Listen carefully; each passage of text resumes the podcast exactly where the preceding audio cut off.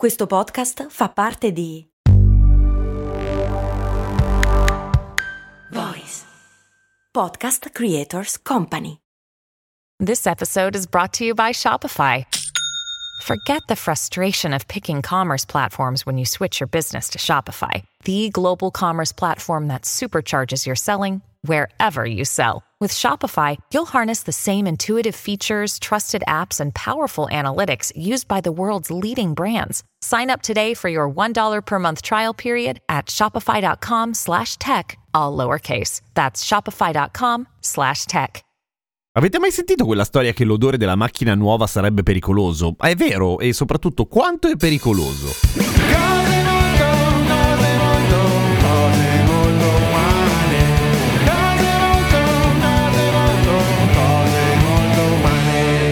Ciao, sono Giampiero Kesten e questa è Cose Molto Umane, il podcast che ogni giorno ti racconta qualche cosa di interessante. Sette giorni su sette. E in questo caso magari ti mette della paranoia. L'odore di macchina nuova è inconfondibile. Apri le portiere, sali sulla macchina nuova, chiudi la portiera nuova della macchina nuova e...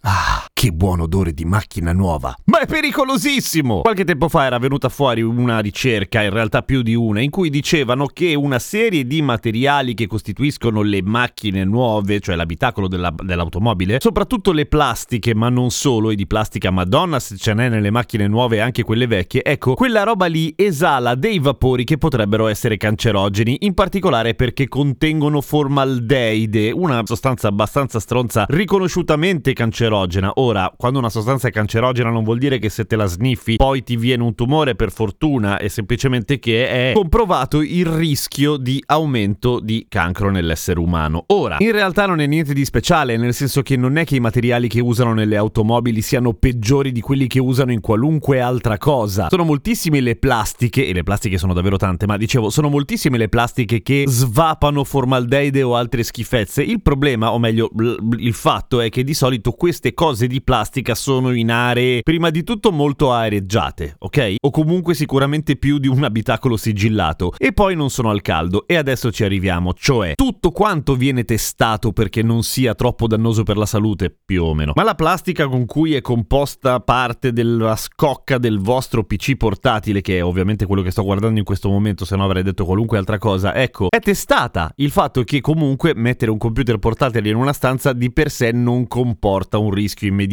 Diverso appunto è quello che succede nell'abitacolo, ma a un certo punto, siccome questa voce si è diffusa, questa ricerca si è diffusa, hanno iniziato a fare dei test in cui controllavano direttamente in fabbrica i composti organici volatili, che di per sé non vuol dire nulla perché sono una categoria amplissima di roba, ecco, che i composti organici volatili che si creavano all'interno dell'abitacolo non fossero in quantitativi troppo alti, perché l'altra cosa ovviamente è la quantità, ok? Cioè se ce ne sono pochi, chi se ne frega, se ce ne sono tanti, ma male. Hanno fatto dei test, hanno contato le molecole e hanno detto ok, questa macchina va bene. Il problema è che il test veniva fatto a temperatura ambiente. Diversa è la situazione se metti la macchina al sole e lì la situazione cambia tantissimo. E chi metterebbe mai una macchina al sole?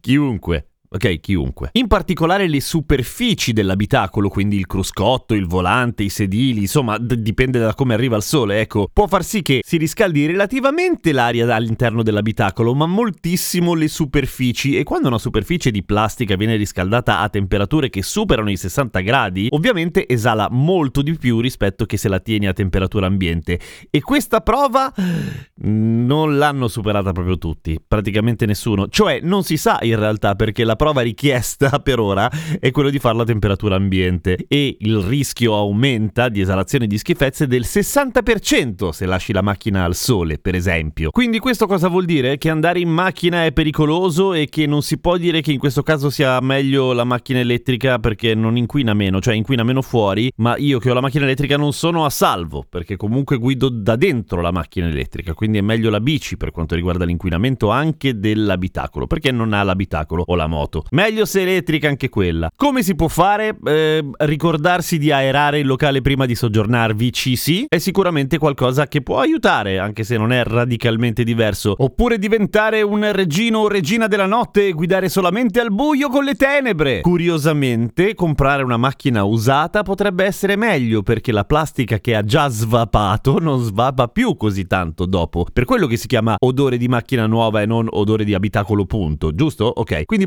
potrebbe essere una buona idea prendere una macchina usata? Di, in genere lo è, peraltro, sempre con un occhio a quella che è l'efficienza energetica dell'automobile. Nel caso invece che non avere delle sostanze cancerogene che fluttuano all'interno del vostro abitacolo vi sembri troppo da poveri con la Y, potete sempre comprare le bombolette deodoranti, anzi odoranti in questo caso, che hanno l'odore di macchina nuova, che esistono naturalmente. Non sono molto usate dal pubblico, ma sì dai concessionari che vendono auto usate, perché una spruzzatina di quella roba magica fa sapere la macchina di auto super nuovissima e dici vabbè, ma alla fine 800 miliardi di chilometri non sono poi tanti, guarda, senti com'è messa bene e anche se è vecchia e la meccanica è completamente tritata, l'abitacolo è cancerogeno come una macchina nuova.